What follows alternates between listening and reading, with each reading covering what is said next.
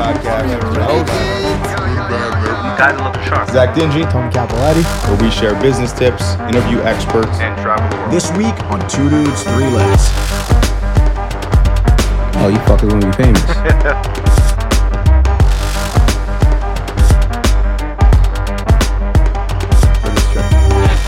This is his phone. We'll place it inside this envelope like this.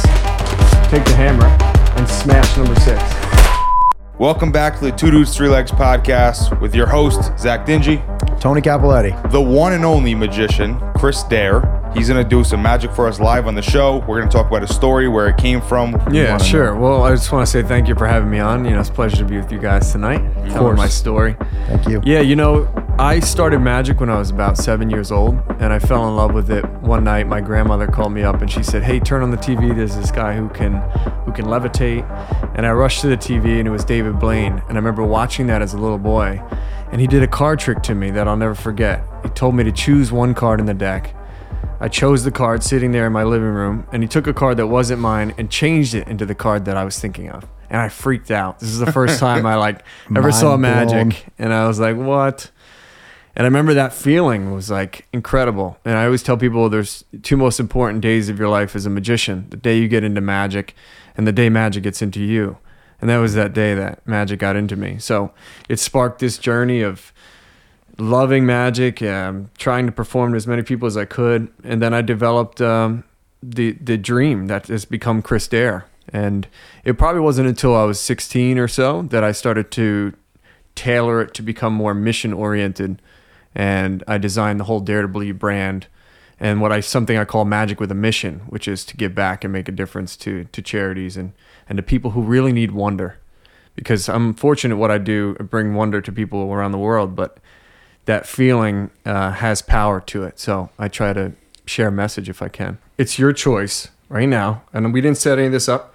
Think of any picture card you want in your mind. Okay. You have one? Mhm. Here's what's so crazy. In my pocket, besides all the decks that I brought in today, I keep another one. This one is different. I set one up in here, one card. Okay. Now you're thinking of one, you haven't said it. Name out loud for the first time the one you're thinking of. Jack of Hearts. Jack of Hearts. Mm-hmm. Here's what's so crazy. I don't know if you can get a shot of this. I actually put one card the opposite way from all the rest of the cards. Bro, stop it it. Get fucked. Stop it. Hey, you don't talk to magicians But like here's that, what's crazy. buddy. Here's what's crazy. Look at this. Everyone thinks that I could turn it over quickly using sleight of hand. Impossible because it's the only blue card. The rest are red. Mm, but you know what's really crazy? I'm so happy that you thought of this card, the Jack of Hearts, because I actually didn't bring any other cards with me. tonight. Yo, That's the only yo. that I brought. What in the world, bro? See? This is gonna be a bad podcast because I don't know what to say now. Like, what do you? You just clap, What do you even answer to that? So, you know, maybe I could have forced you in some way to think of that card. I mean, it was completely random, but maybe you could think something's up with the deck. Let's try this with you, if that's okay. Yeah. Uh, it's good with me. So, we're going to do this with a different deck, but these you Look can at the see box. That's you can sexy. see are all real cards. Yeah. Just think of any card, all right? Think of one in your mind. You got one in your mind? I do. So, somewhere in here is the card you're thinking of. Think of either red or black. Uh, I want to say this is black. Is that right? It's not black. It's red. And think of either hearts or diamonds. This is hearts. no, diamonds. All right, ladies and gentlemen, that's it. My name is Chris Dare. Is it an ace? No. Name out loud the card. It's okay. To two of diamonds. Two of diamonds. So somewhere in here is a two of diamonds. There's no way for me to know where it is. Look, I want to do this. We'll give it one cut. You're thinking of the two of diamonds. Anytime you want, just say stop. Stop. Here, look at the card. Don't show me though. You can see. Okay. What card is it? It's the two of diamonds. I don't. But here's what's Get crazy. it. This is what we'll do. That's the one you wanted, the two of diamonds. Sign it so we know that it's your card. Yeah, give it a signature.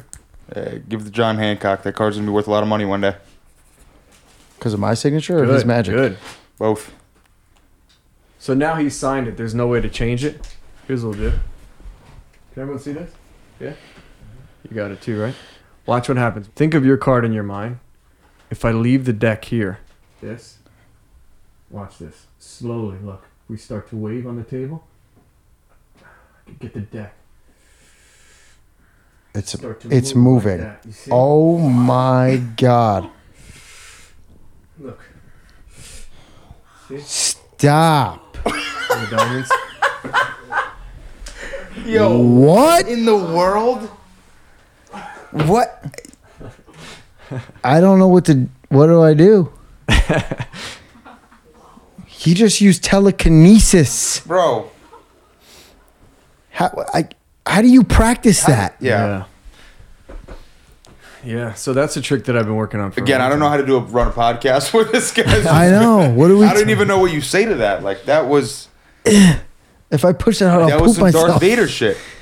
Oh no my joke, god! That was no joke. All right. Well, let's talk a little bit about. See, so you see how Bro, I just Thank you, thank you, thank you. So let's talk a little bit about that because I know you're probably all wondering. I pivoted. Notice how I pivoted and said, okay, I'll have him sign it. I'll do something different. Yeah. It was still amazing. The end result was amazing. Stuff like that happens all the time. And you just learn to pivot out of it. You know, I made a joke to the camera. Oh, my name's Chris Dare, but let's try this. and, you know, I just had you choose it. Um, but it's quick thinking. It's just, just game time it out. decision thinking. Yeah, It's bro. good stuff. And it's in real time under real pressure Yeah. which is something else I think is can translate to the business world. Absolutely. If you can't Yeah. Is the perform under whole pressure, play for a magician to get to uh, this is going back to the business side because I don't know what the fuck else to talk about with that because um, is the whole play for a magician in terms of the business to just get paid for engagements on stage is that like is that the only way you can get paid as a magician Um, no, I mean there's different. My my shows are I either do a close up magic show Okay. or I'll do a, a stage magic set or I'll do a combination of both. close up like where would a close up be where would you be Well, I would perform at like a cocktail hour, that kind of thing. got it got Roaming it. from group to group, usually five to ten people at a time, that kind of stuff. And- but there's also something new I'm working on called Perception Meets Reality, uh, where it's a motivational talk. So it's public speaking now with magic. oh, that's awesome. interesting Yeah, it's a different. If it's a different. that's take. entertaining Yeah, it's a That's totally different take on it. valuetainment, bro. And it's a great way to anchor in certain valuable points of motivation or showmanship or sales. I've even tailored this to be certain sales points for people using magic. So instead of just some guy blabbing on on stage or telling his story, I'm using magic to kind of anchor those points for people. So it becomes entertainment and education. dude that's big Yeah. That's big because people remember stuff because you're making them. yeah. Yeah. Yeah, exactly. Wow. We gotta- I like that idea. we gotta introduce him to like that idea a PBD, bro. Yeah. What's the most? What's the most you've uh, uh you've uh, done your magic in front of? The largest group. Largest group. Um, so probably 3,500 to 4,000. so that show you're talking about. Wow. Yep. That's a lot. Yeah. it's a lot of people. Um, so it's a lot of on the road though. You're traveling. You've you said you've done shows in DC. Like a lot of it is is Uh, I would say that a lot of my shows now are more local, more Northeast, Long Island, a lot, lot in New York City. Um, I have shows on and off in Boston, and I'm pretty much in the Northeast. But there's probably three or four times a year I'm in Las Vegas. I get flown out to the Bellagio or the Wynn. Um, I was just recently in Miami, so you know I, I, I definitely travel a fair amount. Um, And how old are you, if you don't mind me asking? so I'm 30 now. So you've been doing magic for 23 years. Yeah. Wow. When did you when did you start? When did it start really popping off? Like you went to Vegas, and how long have you been doing that? Well, it really started popping off when I, I became a brand and started putting my attention and focus into logo design, business card design, you know, Google Analytics and getting in front of the right people. Really, what changed my life was networking. And my path was I want to make a difference, right? I, I learned that when I was probably eight, 18 or 19. I started really diving into, hey, this has to be more for me than just amazing people. Because it's great. I love amazing people, but I wanted to have a connection and make people really like life be life changing for people. So I started researching St. Jude's and I fell in love with the St. Jude's Hospital and what it does for kids. And um, I started thinking about, man, I would really love to perform to some kids and, and hopefully bring some smiles or joy or courage or strength, whatever they needed, you know, to get through the cancer stages. And man, I was probably 19 or 20, and I'm performing Cocktail Hour Magic at in New Jersey. And it was a group of people, a couple guys, and I think two or three women. And after I was done with the performance, a woman comes up to me. She says, "Here's my card. I'd love to have you perform with us." I look down at it. It says St. Jude's Director of Events for the hospital. That's crazy. I'm like, oh my god, I gotta, I gotta, like, I would love to perform. She said, we'll have you out at the hospital in Memphis to do magic for the kids, and my life changed. I went to Memphis. I visited the hospital, and um, you know, it's just been a driving force for me to make a difference, make make people feel good, and to be there at the hospital and see those kids like that. It was like, I'll never forget it, man.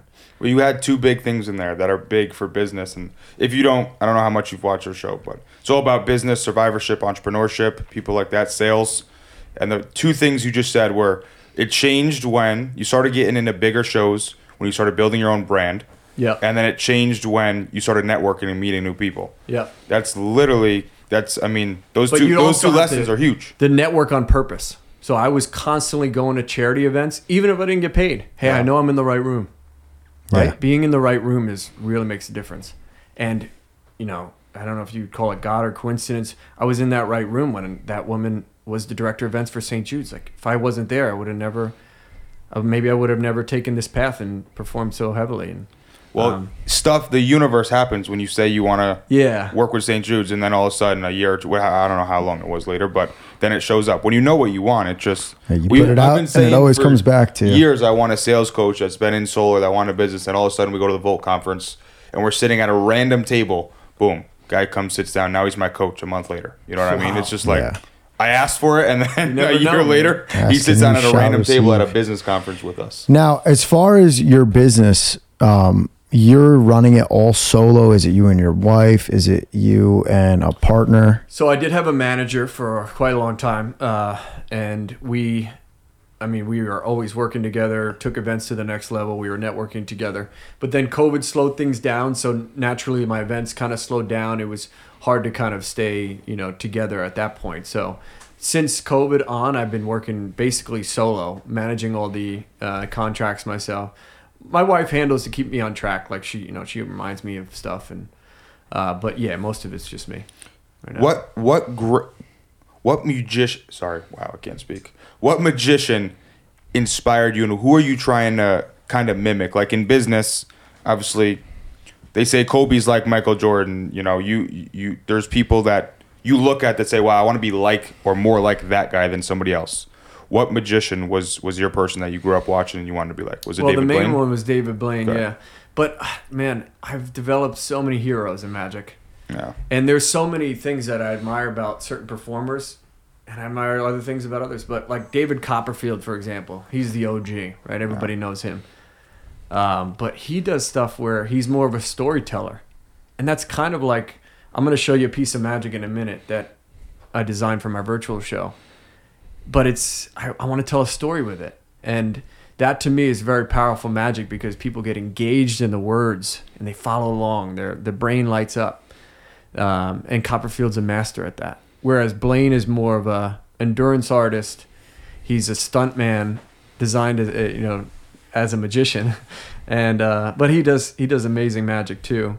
And there's so many other guys like Derren Brown is more mentalist, so he he does experiments where he hypnotizes people, and uh, there's something great. uh, It's check it out on YouTube. It's called Apocalypse, Derren Brown Apocalypse. But he hypnotized somebody, put them to sleep, and then moved them to an area where there was a bunch of actors and stuff, and they woke up in a world that was was like hit by a Post-apocalyptic? meteor. Yeah, like a meteor. And he hired these zombie actors, and this guy was like, "What the hell am I?" But What? Yeah, it was crazy. That's sick. But the reason he did it was because the guy was a very not shallow guy, but he was just a lazy guy, didn't have much responsibilities, and they were privately filming him at his house, like set it, set things up where you could see him lounging when he should have been taking care of responsibilities.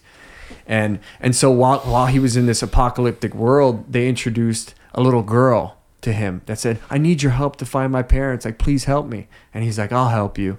And so that developed responsibility for him. It was just, just amazing. Wow, It's like that's therapy. Yeah, it's so deep. That and then deep. What? they woke, they hypnotized him again, woke him back up in his own bed, and he thought the whole thing was a dream.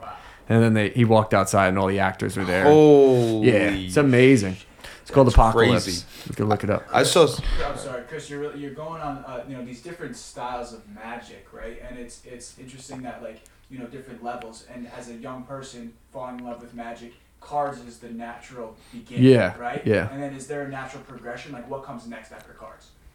Yeah, so cards are where most beginners cut their teeth in magic, and then you learn showmanship through cards because you can hide behind them.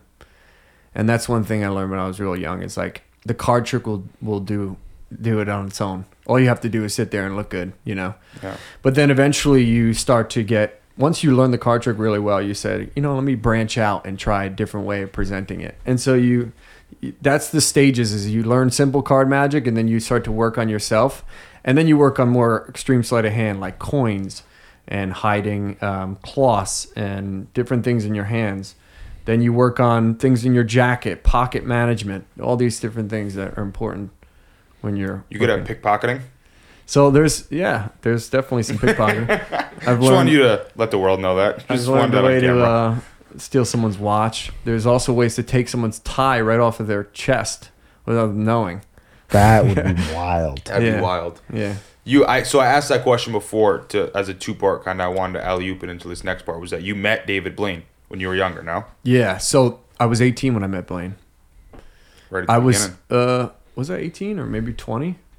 I was in college. And I remember that because uh, you know I went to school at St. John's, and he was he tweeted that he'd be at an art museum in Queens, showing one of his videos of him swimming with sharks or something. And I saw it. I'm like, oh my god, I'm in Queens. Like I have to go meet this dude.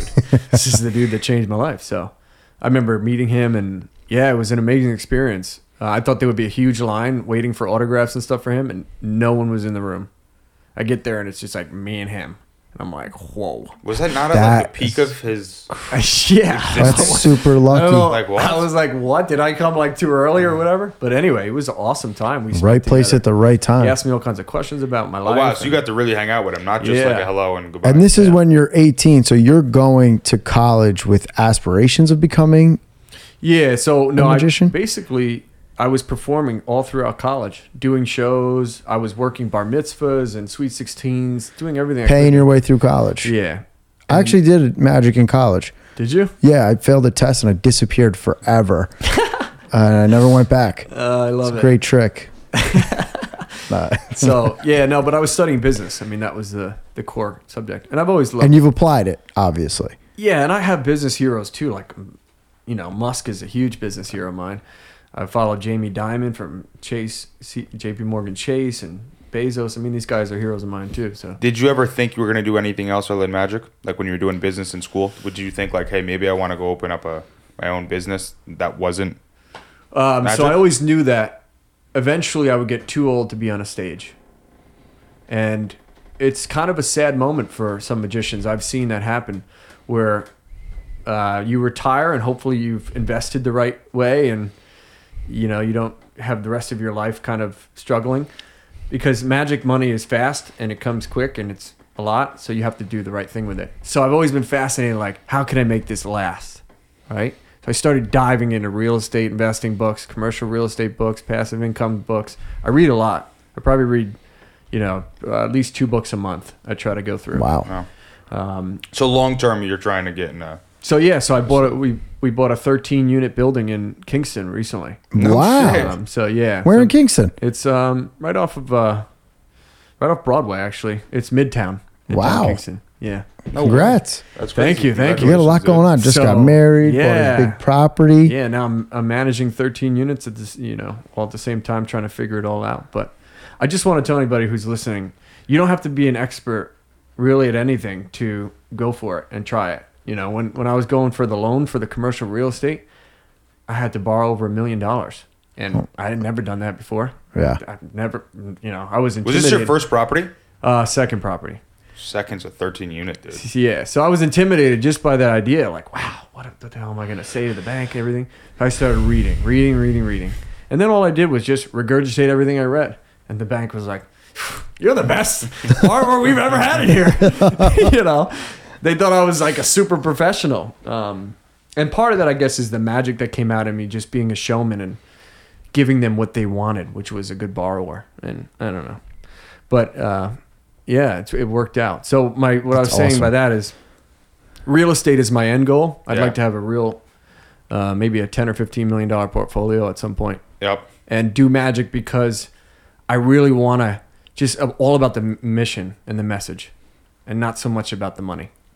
You know. Yeah, we love people who are mission over commission, we call it. Yeah, I love that. And we always get into that with people. I just Um, got to say this too because you just hit the Mark Tassoni webinar. I know. We're supposed to be doing. I know. You just touched on every point so I know. So my coach and the guy I was talking about before, Mark Tassoni, Mm-hmm. he owns 250 plus pieces of real estate. He's worth a few hundred million dollars. He runs a solar company, whatever. When we we did a, a a podcast with him down at the Volt conference we were at, and he did a clip about the four ways to become financially independent to create wealth, mm-hmm. and it got like a, over a million views on on Instagram. So we made it a live webinar. Well, the four ways are how to eliminate self sabotage, how to rewire your brain, learn a ridiculous skill, and then you ought to learn how to invest. And you literally just like bing, bing, Named bing, bing. That's it. Your yeah. skill That's is it. magic. You're, you know what I mean. You're investing long term in real estate Because eventually your money has to work for you. I mean, you have to position in a way where, yeah, now's prime time and we're all doing well, but it's like, how long can that last? And you have to plan for the future. And I've always just been big at that. Also, I was listening to a podcast recently and they were talking about the three things you should, uh, at the end of your life, you should be focused on and live your life now so that you're, you have a better experience towards the end of your life. But the three things were, did you have a life where you actually lived? Did you have a life where you loved? And did you have a life where you mattered? Live, love, and matter. Mm. And if you wake up each day and try to plan your day around those three things, hit all three of those things, at the end of your life, you'll be very fulfilled and happy. So I So, like that. I haven't heard that actually. yeah. You got to live, love, and matter. If it doesn't give you income, inspirational orgasms, I don't want it. All right, That's so- close.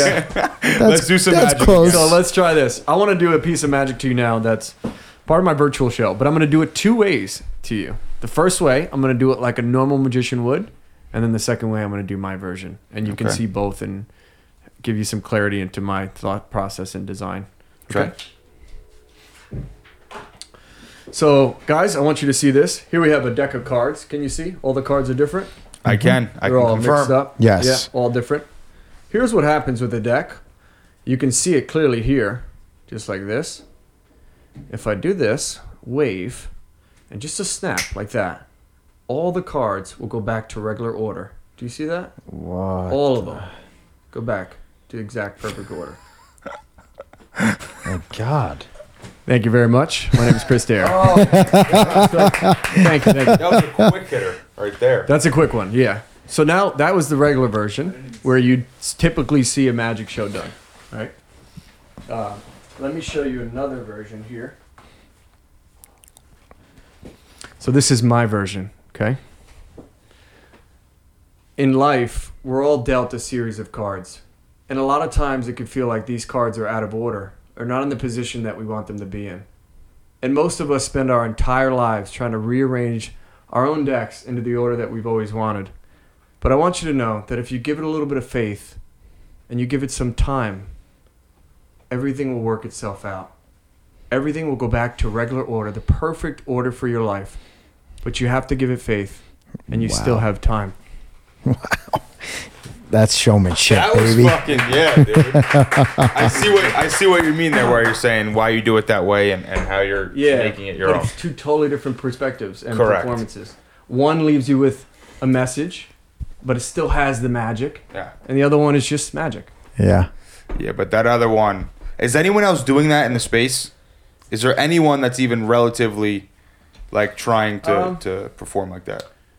So there's probably a handful of guys that I can think of that have a similar style. Yeah. I wouldn't quite say that they're as mysterious. Some Yeah. are more upbeat.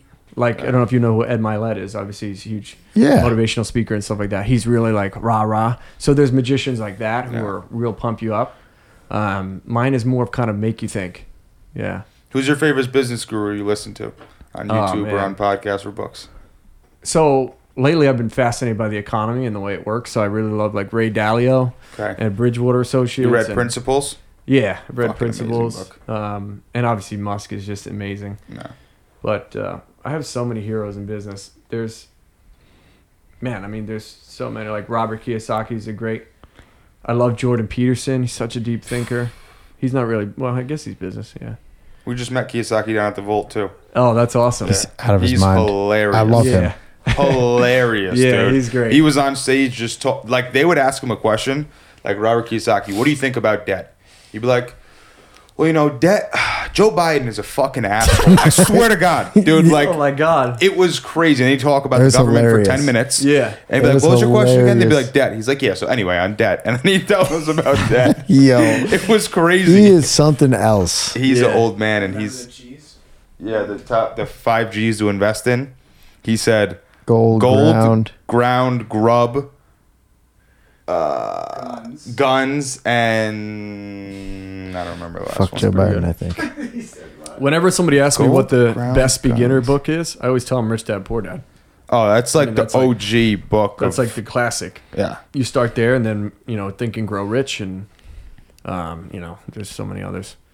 Just that, that shifts your mindset. Uh, mindset there. Rich yeah, Dad Poor Dad, there's another great book I just understand read, Atomic Habits. Oh Yep. man. I've seen that about one how too. the smallest habits make the biggest difference. I've seen how that how that looks too. Magician too. Like training to be a magician is, I feel like so much practice on off stage. Like Yeah. in business, you kind of learn while you're doing it, but in magic, it's like ninety percent in the background and then ten percent Yeah. in in the real world. So that's the work nobody sees. I mean, that's the ten thousand hours that Yep. you know you're putting in. Uh, and there's, you know, it's funny. You could work so hard behind the scenes on a trick or something. This happened to me, and you got on stage, and it's a totally different experience. There's one thing you can't plan for, and it's like the guest experience. You know that when someone comes up on stage, you can have them do something as the performer, mm-hmm. but you don't know how they're gonna respond to that or how they're gonna you know try to be a funny guy on stage or not. So there's like, and the trick could could hinge on that. So you try to make sure that the the real illusion part of it doesn't hinge on what the spectator's doing. It's almost like comedy because when you're in comedy, you have to adjust. If you're in Miami performing comedy, it's different Exactly. than if you're in Los exactly. You know, you got to adjust. So you have to know kind of who the crowd is and what what they're gonna like for the magic. Yeah, you know? exactly. Exactly. So do you feel though, because there's a second part to that that I feel like now with with internet and with social media, we're all almost on the same psycho network of of like our brains. Like we all understand the same jokes. Whereas if you would have performed 30 years ago and you were in Miami, like you needed to know what to talk about. Now you can kind of joke about the same shit. and Yeah. Everyone's gonna get it. You know. Everybody's so connected yeah. now. And it's the same for magic, I'm assuming that you can kind of get away with different things, or no, not as much. for me it's like i rather not so much the i see what you're saying the comedy end of it you have to be careful what you say or you have to design the show in a way where but what i've noticed is that the when you're performing for an audience it's ebbs and flows so you'll say something and you'll see it go into the audience as a wave and people will receive it and then it'll come back to you so you'll actually see the reactions come back to you from like a it's almost like a wave That's and crazy. does does the trick work or not Was it harder for you to learn some of the magic tricks, or harder for you to get comfortable on a stage? oh the comfort on the stage Yeah. Yeah, it still kind of bothers me. You know, no one's perfect, and I certainly haven't gotten perfectly used to it. You know, I still Mm-hmm. get butterflies right before I go on, and you just want to. My whole thing is, I want people to really care about what I'm doing or, or enjoy what I'm doing, and I don't want anything I mess up to be a part of derailing that for them. You know, so I don't. Right. Wanna, so that's what I get nervous about. Is like, don't mess this up, bro. I start thinking in my own head, like, come on, bro. this is all you now. Um, but if it's well rehearsed enough, you shouldn't have that those talks to yourself. Of course, the more Yeah. practice, the easier it becomes. Of course, still low. How, can- how can you guys relate to that with your public appearances that are becoming more frequent? I mean, dude, I'm we're experiencing it on this damn podcast, in like from six months ago to now. yes. Even speak to a camera is just as scary in my opinion because this can get out to more people once it's out and it's recorded. That's the end of it. Yeah. Yeah. So like, it's that, and I've spoken in front of not nearly 3,500 people, but I've spoken in front of you know 50 to 100 people maybe, and that's even nerve wracking. There's just something. The lights, you can feel like the warmth of the lights on Yeah. stage, and just you like every time I public speak, every time at one point in the hour long or whatever it is, there's a moment where my brain goes, "Holy fuck!" There's 87 eyeballs on you. Like, okay, never mind. Okay, we're back to it. You know what I mean? Like Yeah, when, but like it happens so fast. You go into that that in a split second. Yeah. It's like you feel the rush of it, and then you're like, I got to continue. Where where was I? Yeah, exactly. Your Gotta thought process going. gets back to it. But yeah, dude, but public uh, speaking is they say is the hardest skill in the world. yeah, it's really tough. and you're performing live magic and whatnot, and it's impressive. It's impressive. I don't know if you have anything. I want to know more about the sales training and, and that that you're doing because that's incredible. That you mm-hmm. can incorporate magic, which is extremely entertaining, and you know when you see a magic trick, you remember that forever. So if you can incorporate that incorporate that into a sales training, it's like how could they ever forget what you're talking about? And you didn't say it was just sales, but it's business overall. Yeah, so I've learned what I've well, I've taken what I've learned in business, and I've applied it to lessons I could teach people uh, on stage, and I've used magic as a way to like just keep that entertaining. But yeah, so one of the lessons is sales is showmanship because Right. it is, Yeah. and I tie into how let's be showmans together. Here's Right. step one, you know, and I do something funny with making a card disappear, and then I'll bring somebody up on stage, and but then I'll I'll have some key points about showmanship that are relative to sales. Like inflection, Yeah, and yeah. body language, and exactly. because it is, you know, so interrelating all of it. Yeah, it's exactly. crazy. Now you're gonna develop like a something where it's just like that, where you can come and speak to like a sales organization. Yep. That's really cool. I don't think anybody's doing that. Yeah. Dude, we got sales meetings on Tuesday at 8 a.m., bro. Seriously. Damn. Yeah. Have you Uh, done we- one before? Have you? So have I you done talked I did one in Austin, Texas. Yeah.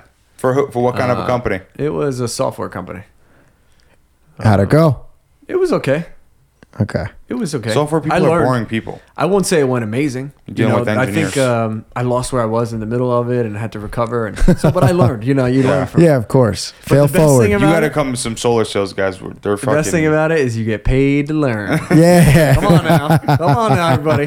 Did they call you That's up? lesson one. Get paid to learn. They found you and called you and, and paid you a price to come out there That's and speak to the right. sales guys. That's right. That's awesome. Wild. And and they called me and was like, "Hey, we're really trying to train our set. This is how the idea came to me. Hey, we're really trying to you know do something different for our sales team. We heard you're really good on stage. Do you have any sort of like motivational talk or anything you can do?" And I was like, "Yeah, I do. Yeah. I definitely do. We can definitely set that up. You know, we'll work that out." And uh, my manager pitched them a price, and they flew us out, and we just, you know, I designed it like th- three or four weeks before the before the event. So but That's it was, It incredible. was the start of it. It was like the you know. Wait, did you do magic though while you were there, or no? Oh, yeah, yeah, you yeah. did. Okay, I thought Yeah, you just thing. gave him a speech though when you said that. No, So no, you just the whole gave him like a was motivational about, it was about an hour long on stage. Wow.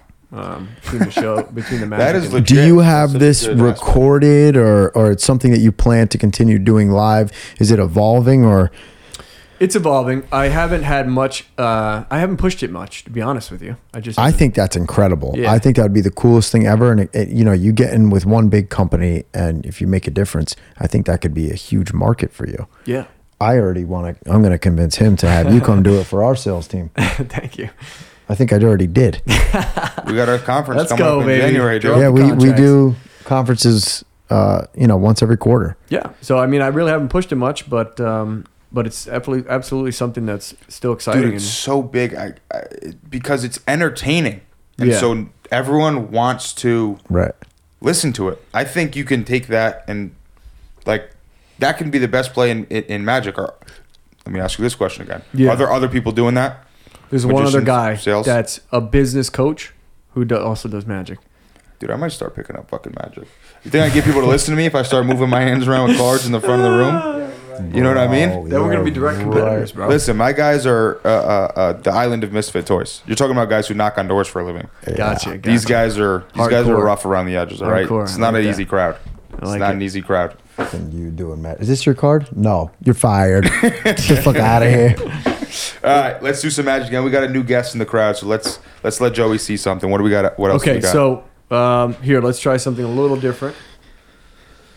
Want to do this with you? That's cool. It's super cool. So we'll do it with a marker. Okay, I'm gonna move this.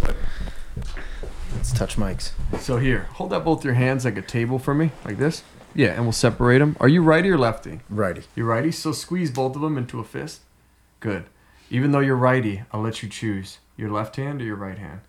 My right hand. Your right hand. My Okay. right hand. Good. So drop your right hand down. Good, that's fine.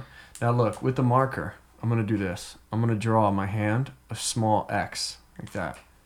Everybody see that? Mhm. Watch what happens. Slowly, you're gonna feel this. What if it's possible for me to grab this X like this on my hand?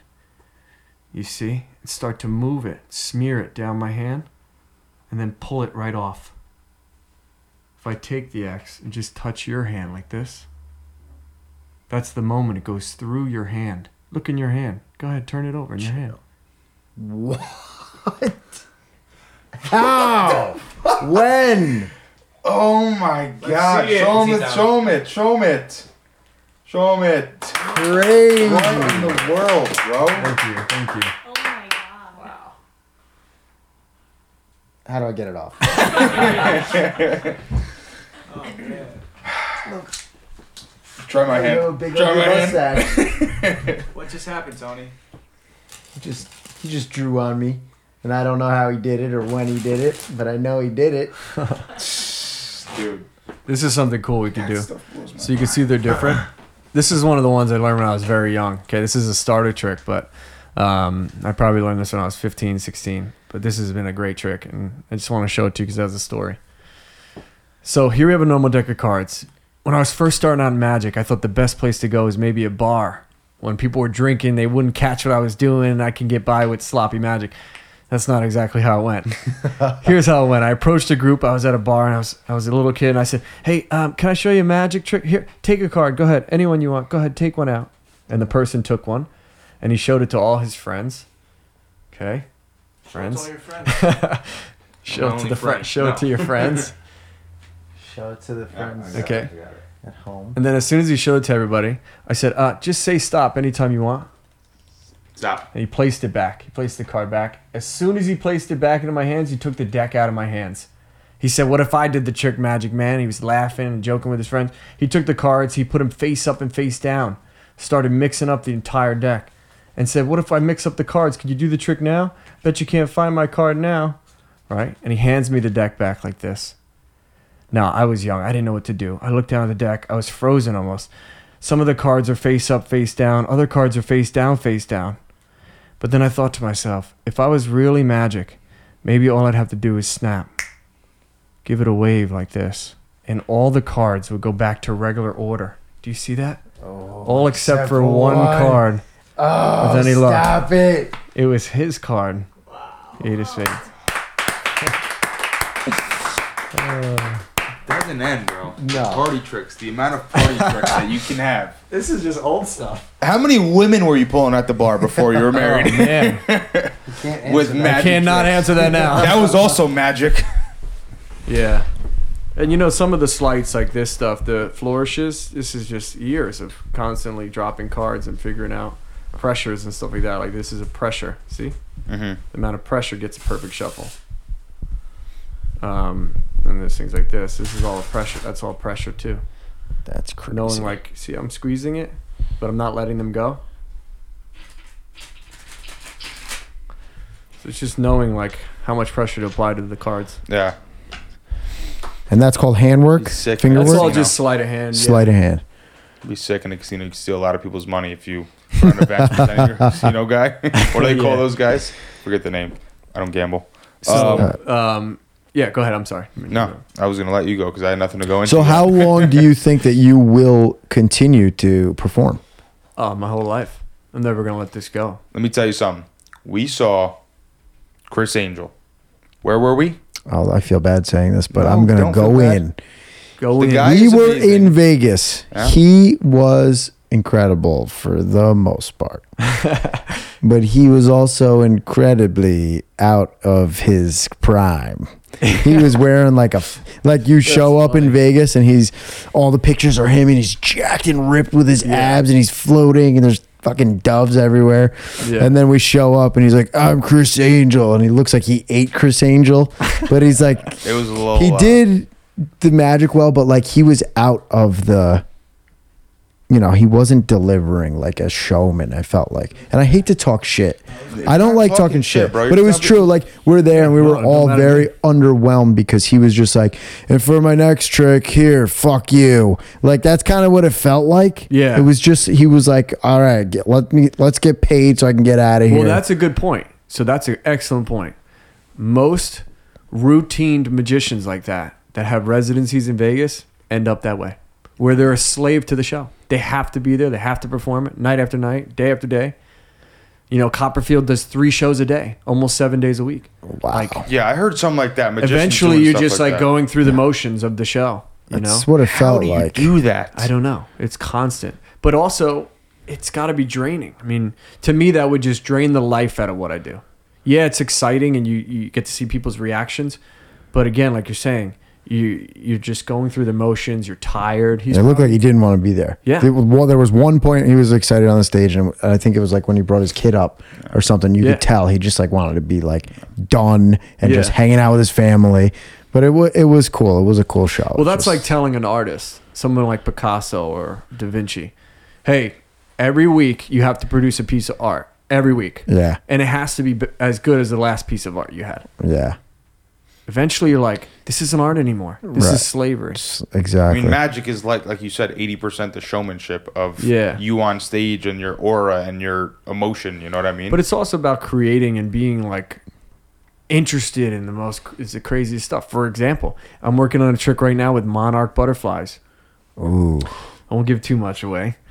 Um, but I've had to fly in monarch butterflies from other states and research about what, you know, the different types of butterflies and the limbs and what makes them stay still, what makes them active and how to take care of them. And but and that's so random you would think like all of a sudden I'm getting into butterfly. That's just a part of being a creative good magician is you got to always be keeping it fresh. fresh, yeah, and learning about just, you know, Yeah. life in You're genuinely curious about those things, and you Curiosity, want to yeah. continue to. genuinely curious. You know, Whereas, and maybe that's the reason why I've never tried to get a big Vegas show is I've seen the shows with Criss Angel and Mat Franco and some of these guys, and I'm like, I'm watching them on stage, and I could see the same thing.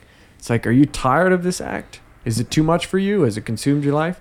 Yeah, And I, I never really wanted that for me. So I think my path would be more to travel and make a difference in places that need magic. Maybe that couldn't afford a ticket to Vegas.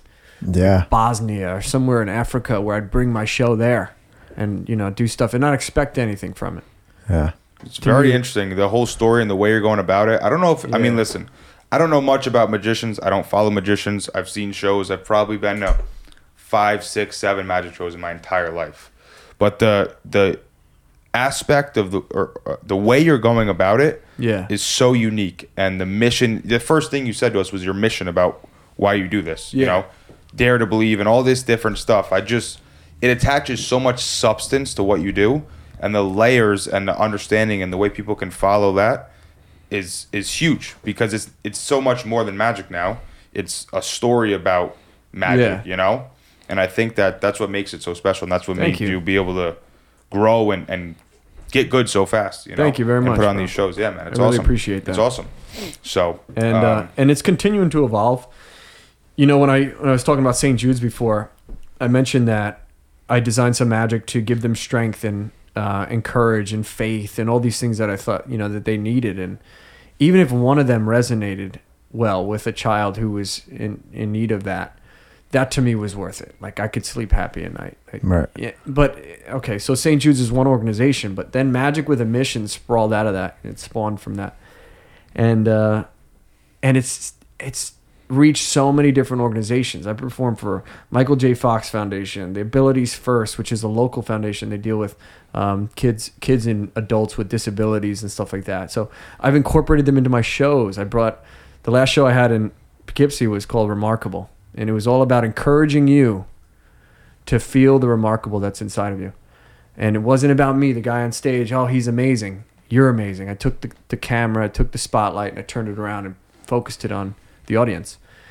And it was amazing because I brought up people on stage. There was one one gentleman who, um, a bit disabled. He has Down syndrome, and we became boys. and dude, when we were rehearsing this trick, so I would visit him. Uh, he was at a special school in Poughkeepsie with Abilities First, and we would do card tricks together. And he would, you know, pick the card and we rehearse this whole thing. Okay, when you get on stage, here's what you're gonna do. You're gonna hold up the card and say three of diamonds, and we planned this whole thing out. And then, you know, when we got up on stage, he came up. He was like, "You ready?" And it was just, it mm-hmm. was just awesome.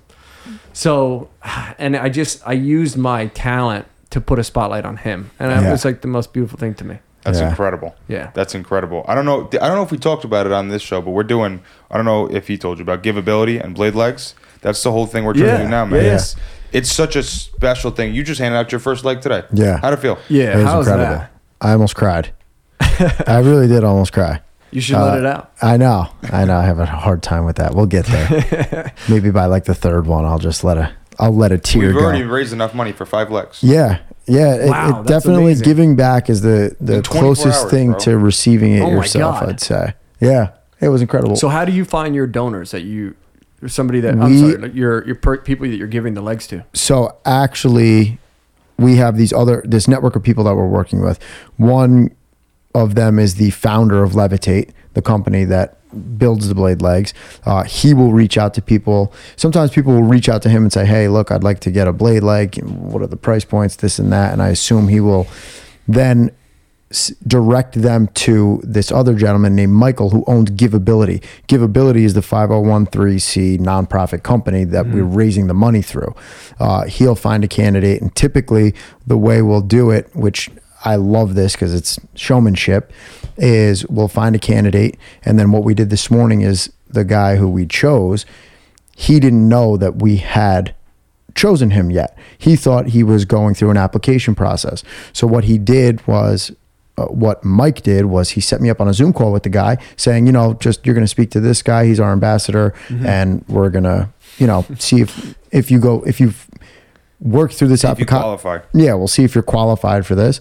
And then, um, you know, he put me on the phone call with him. And at that point, uh, I just told him, you know, surprise, we already got you the leg. It's That's so yours. cool, man. And that to me, That was what a special way to do it because, you know, if someone did that for me, I know I would have, I would have really been sobbing. Yeah. You know, I was very happy when I went and tried one on and I ended up purchasing myself. Um, but there's really nothing better than giving back. It's it's an insanely good feeling. It's like a high. Yeah. You You, have to be motivated on for something bigger than yourself. Yeah. You know, it has to pull you. You can't if it's big enough and has a strong enough mission, it'll pull you towards it where you won't have to push anymore. Right. And that's sort of how it feels like it's happening now. It's pulling you. yeah. Yeah. The best businesses are created in need. If you like have, you know, need, you yeah. like this guy. Le- this guy that's found at Levitate. He lost his fucking leg. That's why he started his own company. Yeah. To f- make legs. You know what I mean? And make it affordable. That's awesome. and that's Yeah. why the guy is disrupting the industry and doing all these crazy things and amazing stuff. And a lot of times you're forced into these situations in life. Like you were forced. Or were you forced to lose your leg, or was it? Would you just decide to cut it off? Uh, he forced the throttle open. yeah. Right, right, right. I chose to hit the throttle. Right, right. But Uh, but of course, I was forced into the situation. Yeah. And what made me want to give back so much wasn't just, you know, now that I'm in this position, but the fact that people were there for me when I needed it. Mm. And I never knew how to. That was kind of like tough for me. I felt, I kind of felt a little guilty when Mm-hmm. people gave a lot to me because I got a huge amount in donations and it really changed my life and helped me and I'm grateful to those people every day because there's no way I'd be here right now and I'm very happy with the place I'm in um, but I felt like the only way I could pay them back was by paying it forward and so that's Love become my n- mission now Love that. because I mean, if I don't, I would just feel selfish. And then on top of that, I get to feel great doing it. So it's just a win-win all around. Yeah. Um, and you know, ever since we got into this, it's just it's been going so well. Yeah. I mean, every single step we take forward feels like it's two steps by accident, and we're just moving in the right direction. I love that. Love to see Yeah, that. it's been really, really, really thing. good. Let me ask Yeah. you a question. When you, when you're when you're in an Uber and you tell someone you're a magician, how do they usually react? Oh my god. Do you get crazy Yeah, shit? I don't know. Give me a trick right now. Show me. Hey, I got a deck of cards. Do it right now. Pretty much. Yeah. Yeah. They said, "No way, you're a magician. I've never met a magician. I've never had a, a magician in my Uber. Can you do a trick? What kind of tricks do you do?" You, see, know. did the Indian accent? Did I do it? uh, but usually that's how it goes. And usually I have a deck of cards on me, so I'll blow his mind real quick, and then we'll go to our destination. The whole time That's he's talking great. about, "Oh my god, I have to Facetime my wife." That's awesome. I'm sure you get some crazy reactions. Magician's such a cool thing, and everyone loves it. So I'm sure you Yeah. get some people that say crazy stuff to you. The craziest I got was somebody picked up the chair they were sitting in and started throwing it across the room. Like just went crazy. I think he kind of used me as an excuse to just like let out anger or something. I don't know what. Why would he be mad at you? No, he was just like, "This is so crazy." Grabbed the chair Oh. and he just fucking threw it. Were you in a bar? I was in like this, you know, it was like a, not a cafeteria, but it's like I don't know, dining hall or something. And he grabbed the chair and just threw it. And people were like, "Why is this guy throwing chairs?" And I'm like, "I'm out of here. I'm not What's the gonna best be, reaction I'm not you've the had? culprit of this." What's the best reaction you've had to a magic trick? Well, I mean, that was the most insane Yeah. uh, reaction. I've had people get real emotional, crying That's to what me. figured. Um, cry. I've had a lot of people cry. Um, there was one in particular though. I did this trick that connects people, and it's one of my most powerful tricks. I'm, I might do it actually tonight. Should we do it tonight? Let's do it Let's right do now. it right now. okay. I might need to borrow some people from the back if that's okay. yeah. Should we try that? Yeah. Uh, now I want you to stare at each other now. This is a trick about connection. You see, deep down, we're all connected as human beings on some level, but some more than others. Have you ever gotten a call when you're thinking about calling that person All the time, dude. and you answer and you're like, "Bro, I was just about to call you." It's that All connection that makes you feel like you're human. Tonight we're gonna make take that a step further. We're gonna go deeper tonight with you two. Okay, hold out your hand like this. Good. You hold out your hand just like that. That's fine. Now, in a minute, I want you to start to imagine that you're connected with one another, and there's a bond where if I were to move your hand, you would know to move yours. Almost as if there's a force that's connecting you two together. Okay, like this. Good. Yes. Perfect. Okay. Now keep your hands all the way down. All the way down. Good. I want you to close your eyes for us, Joey. Close your eyes. Keep your eyes closed. Be aware of all your senses, okay? Everything going on around you. If you feel something, try to keep a poker face. Don't let anybody know that you felt anything. Okay? Just keep your eyes closed. Good. Keep them closed. It's okay.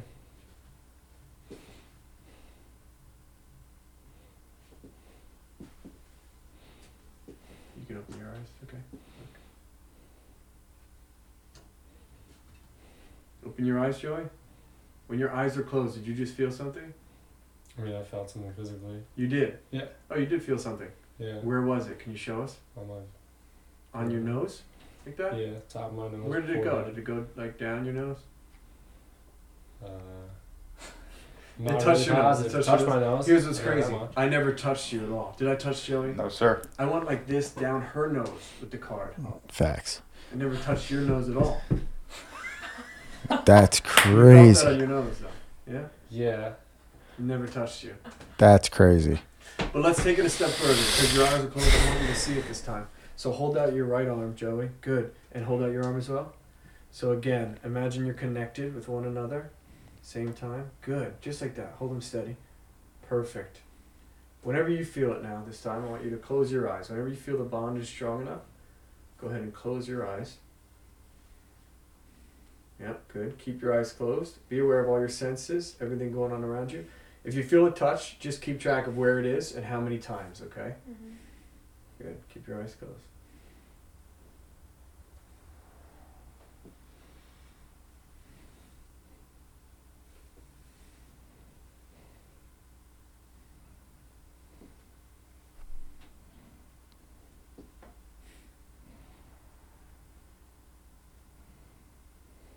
Open your eyes.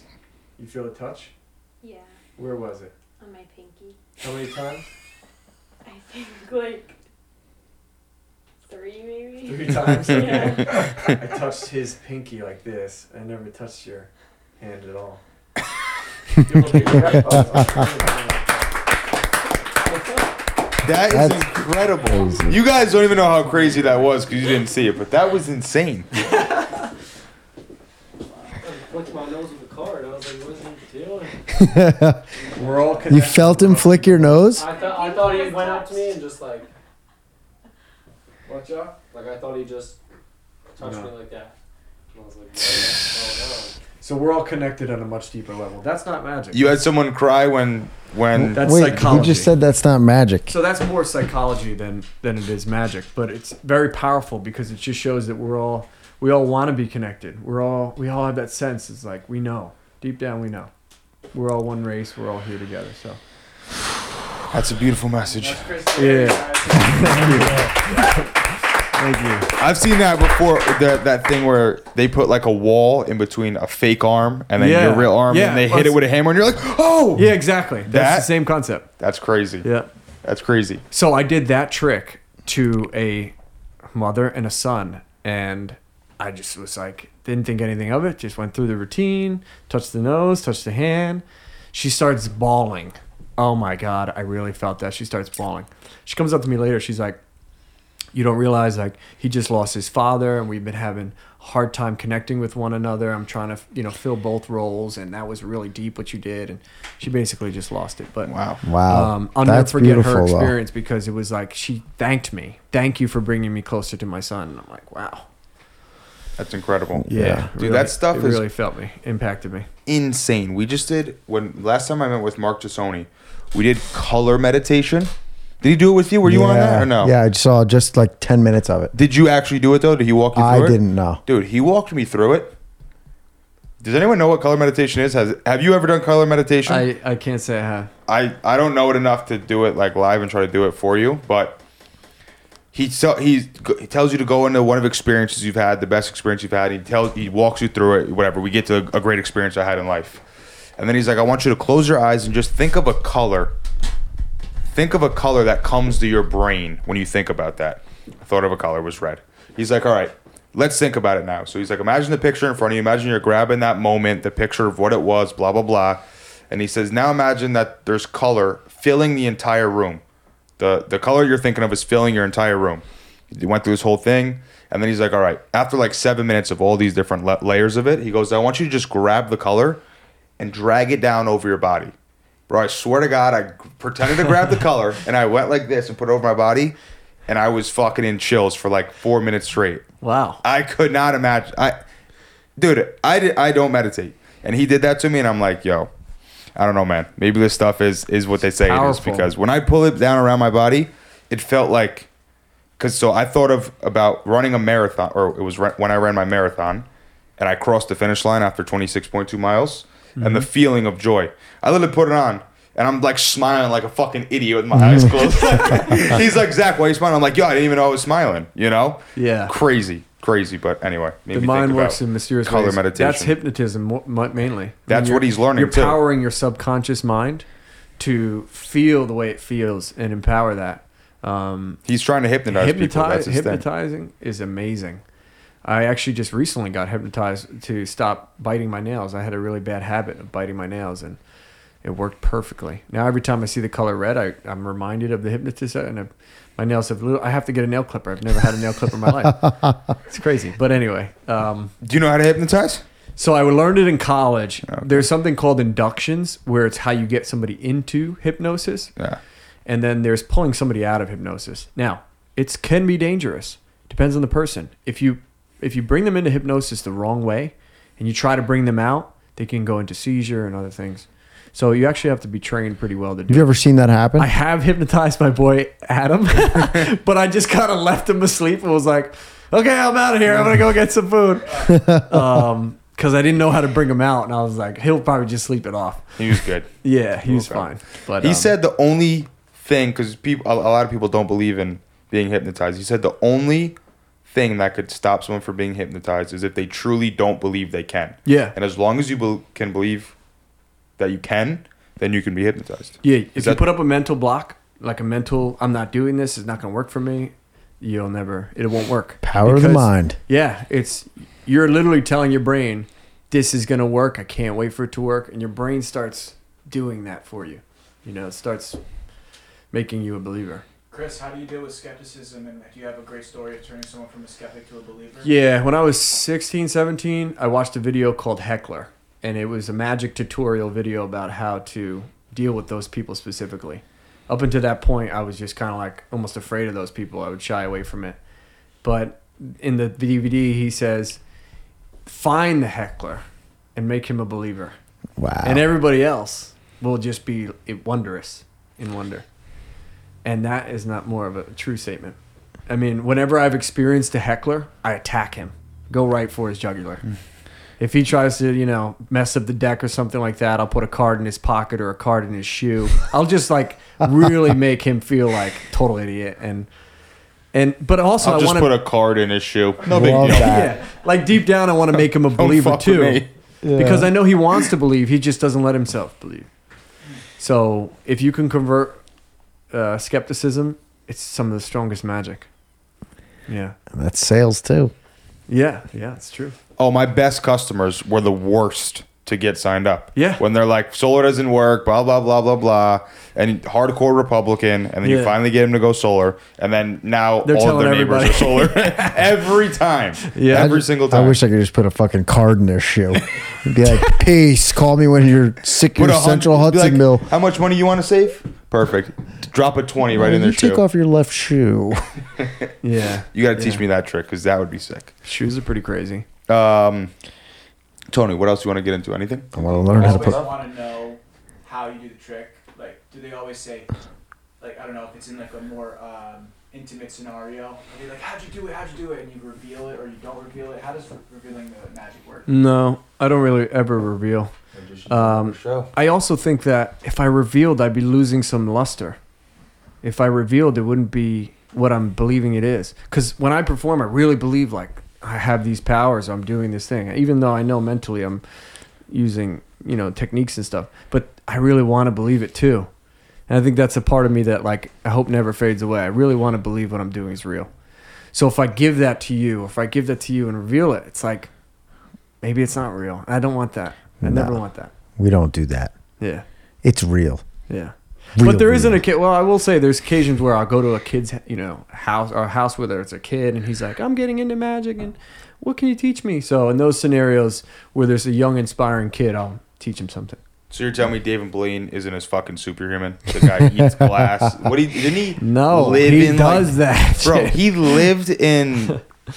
Wasn't it like a like an ice sphere for like 40 days or something like that? yeah, it was. Suspended above the city, well, something so like that. so that's the thing with Blaine. He blurs the line between magic and real, um, and he's known to do that. Like for example, he actually trained his body to be able to keep frogs in his stomach, and his pH levels, acidic levels of his stomach, are balanced in a way where the frog can survive for 12 hours or whatever. So anytime he wants, he can regurgitate, spit out the frog, anytime he wants. It's insane. It's insane. And that's real. Anytime he wants, he can regurgitate a frog. And that's hundred percent real. Dude, And no other magician is What's the craziest- going down that path. to what's the magic. No craziest way. magic you've seen? Like, what's the best Um, trick you've seen somebody do that? Well, I like that question. Mm, that's a good question. Well, a lot of the Blaine stuff is like, pff, dude, that's in- just insane. Next level. The regurgitating stuff. He did a trick where, and magicians have died trying this trick. You know, it's the bullet catch, um, where the trick was basically magicians stand on stage, somebody else has a rifle, they mark their initials on the bullet, goes into the rifle, and they shoot the bullet at the magician, and he catches it in his mouth, and he shows the initials. Now, for years, uh, magicians have done it secretly in different ways where they'd palm out the bullet and put it in their mouth and show that it was, and there was a blank that was fired from the gun. I mean, that was used to be how it was done. Blaine did it for real. He put a cup, it. he put a Shut the he put a fuck cup up. in his mouth. They had slow mo cameras, and he's like, "I'll stay still while you shoot at my face." It's like what? That doesn't even have to be It's magic. like, Bro, That's you- fucking insanity. why? so And he completed that trick. Is that on YouTube? yeah, David Blaine bullet catch. It's on YouTube. Yo, And- he's What? nuts. He's nuts. How do you prepare for that? I mean, you just got to stay as still as possible. uh, You vodka. If you move just the slightest bit, if you move just a slice bit, you're getting shot in the head. Yeah, it's crazy. He goes on Fallon and swallows a bag of nails, and then after he gets the nails to come out of his nose, he brings a frog up. Yeah, yeah, exactly. Yo, So I mean, Blaine is just I gotta watch that. because I know that what Blaine's doing is real. Yeah.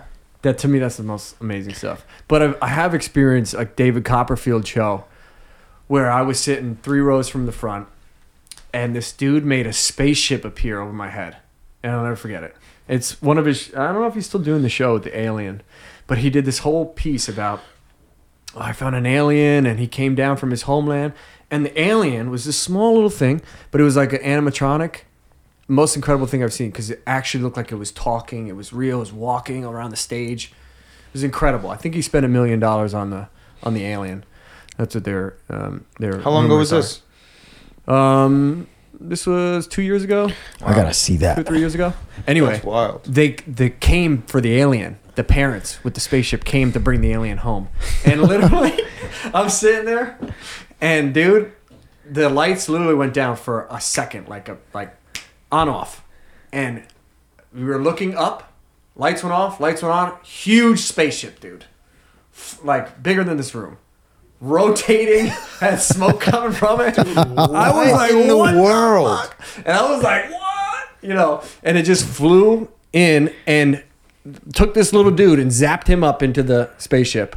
Lights went off again, the thing disappeared. Just went straight back to Area 51. and that was the most grand illusion that just blew my mind and shocked me to where I was like, oh my God, I've never seen anything like that in my life. That's awesome. So you're obviously still a very big fan, which is Dude, huge. Copperfield's huge. I used to try to just think of ways to use some of his techniques and but he's he's the wealthiest magician. He's worth almost a billion dollars. Really? Copperfield, yeah. Copperfield, I think is 850 million. He has his own uh, private island in the Bahamas called uh, Musha Cay, where it's 150 grand a night to to stay there. Um, yeah, he's insane. So when he comes to a budget for his show, he's like, mm, "We'll throw 10 million at it." You know, he doesn't. It's not a big. Does deal. he still perform? Yeah, three days uh, a week, seven, almost seven, or three shows a day. Wait, six days still a week. to today. Oh, and yeah. where's he doing it? At the MGM Grand, at the Copperfield Theater. You go there. It's called the Copperfield. Yeah, Yo. yeah, yeah. He still performs? Yeah, go see him in Vegas, dude. we He's- got to do that. I'm telling, and sit three rows from the front, and hopefully he's still doing And the do a spaceship. thing. spaceship. Yo, It will blow your world? mind, bro. Yeah. Wow. That is incredible. Um, you know, what's the song where David Copperfield's in a song? I think that's the only reason I even know that name. He was like in a rap song not that long ago. Yeah, anyway. like Rick Ross, I think. Copperfield. David yeah, something like that. That's the only reason I know his Oh, name. There go the car. Oh, there go. The So. I usually like to end it with this question, and I ask everyone this. At the end of the day, what is your message to everyone? And I feel like you kind of gave it to us a little bit. yeah. Dare to believe in yourself, because the possibilities are endless, and don't let anything hold you back. Most times, fear is an illusion.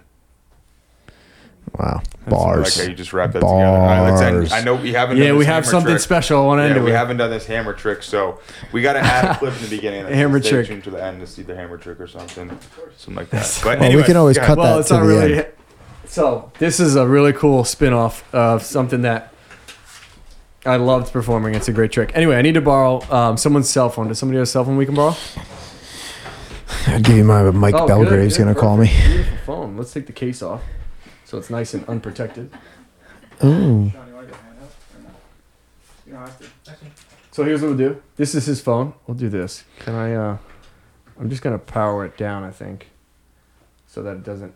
I'll just turn it off for a quick second, okay? For this trick. This is his phone. We'll place it inside this envelope like this. Okay. And we'll close it up. So now we all know his phone's inside the envelope. But what I also brought with me was one of these dummy phones. Have you seen these? They're like on kiosk, the kiosk phones. Yeah. But they're the same What? weight. Feel it. I mean, it's a really. It feels like a real phone, right? I need one of Did these. you steal this thing? yes, I ripped Sleight it of off hand right off T-Mobile. of fucking Best Buy. yeah, exactly. Oh, no shit. Yeah, see, it's a real phone. Well, it feels real. Yeah. Okay, but it's a dummy phone. So this goes in this envelope. Ladies and gentlemen, we're about to play Game of Phones. Cue the Game of Thrones.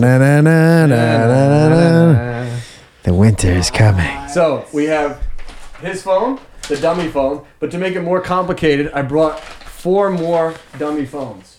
Okay. So if you're following where his phone is, here's what we'll do. We'll start to mix it up like this.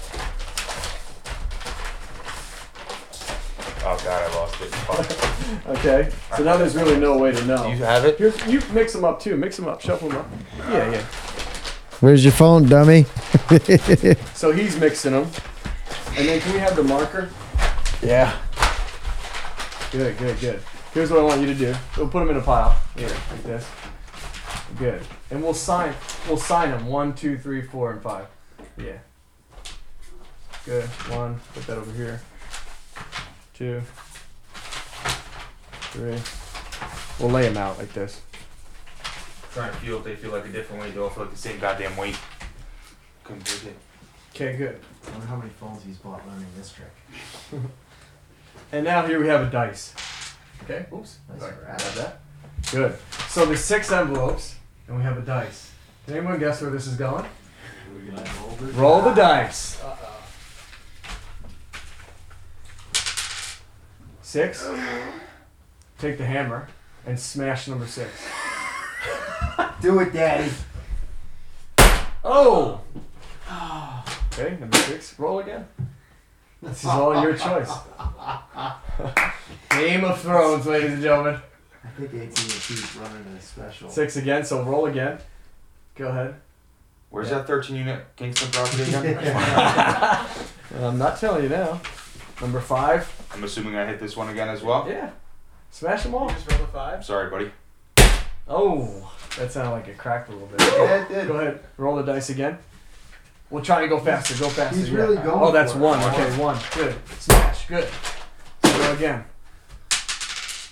Four. Four. Oh.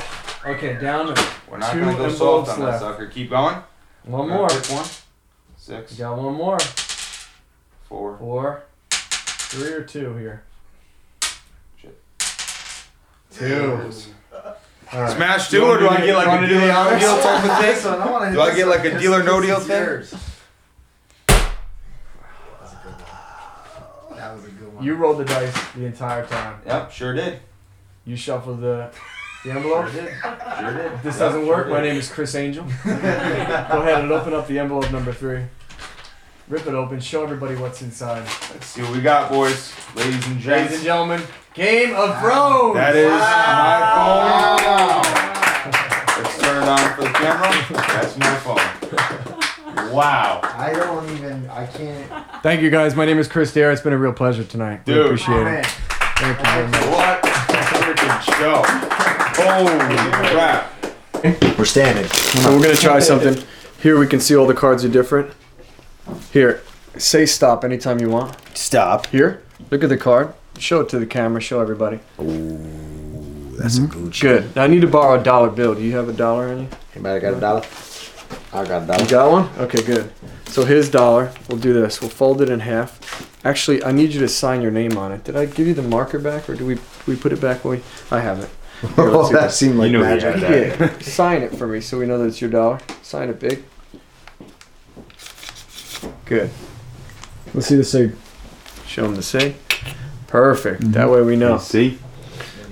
Here's what we'll do. Can you hold out your hand like this? Put the dollar, fold it into his hand like that. Good. Lay it right in his hand. That's fine, just the way you had it. One fold is good. Perfect. Put your other hand on top like that. So I don't want to touch this dollar from this point forward. Okay? You have a card, don't you? Yep. Can we see? It's okay. Instead of him signing his name on the card, here's what we'll do. We'll do something a little different. We'll take the card like this. I'm going to rip a piece off the card like that. Mm-hmm. Hold the card without the piece. Look. If I take the piece like this, if I start to rub, see? I can get the piece to disappear. Piece is gone. How crazy would it be now if the piece was now inside the layers of the dollar in your hand? Remember I said anything's possible? Open up the dollar. Go ahead. Look. Oh, did it fall? You know what's crazy? see. Oh. Remember I said it'd be inside the layers of the dollar? Inside Oh my god. the paper layers. Hold it up to the light. Hold it up to the light. You can see. Look, there's a piece inside. What? You see that? Can't see it on either side. What? It's right there. No, I'm saying it's like oh. literally inside the dollar. There's a piece inside, but how do we know it's the piece of his card? Gonna have to rip it open, aren't we? Look, we're gonna do a little surgery. Look at this. Come close. I want you to see. Slowly. Can you see? Here is the piece. Feel it with your finger. Mm-hmm. I feel it. Slowly, if we rip like this, see that? If we start to peel back the layers of the dollar like this, see? Inside is the King of Hearts, but not just any piece. Look, it's the exact piece that we need. See? Oh my lord. Wow. Look at the. Bro. What?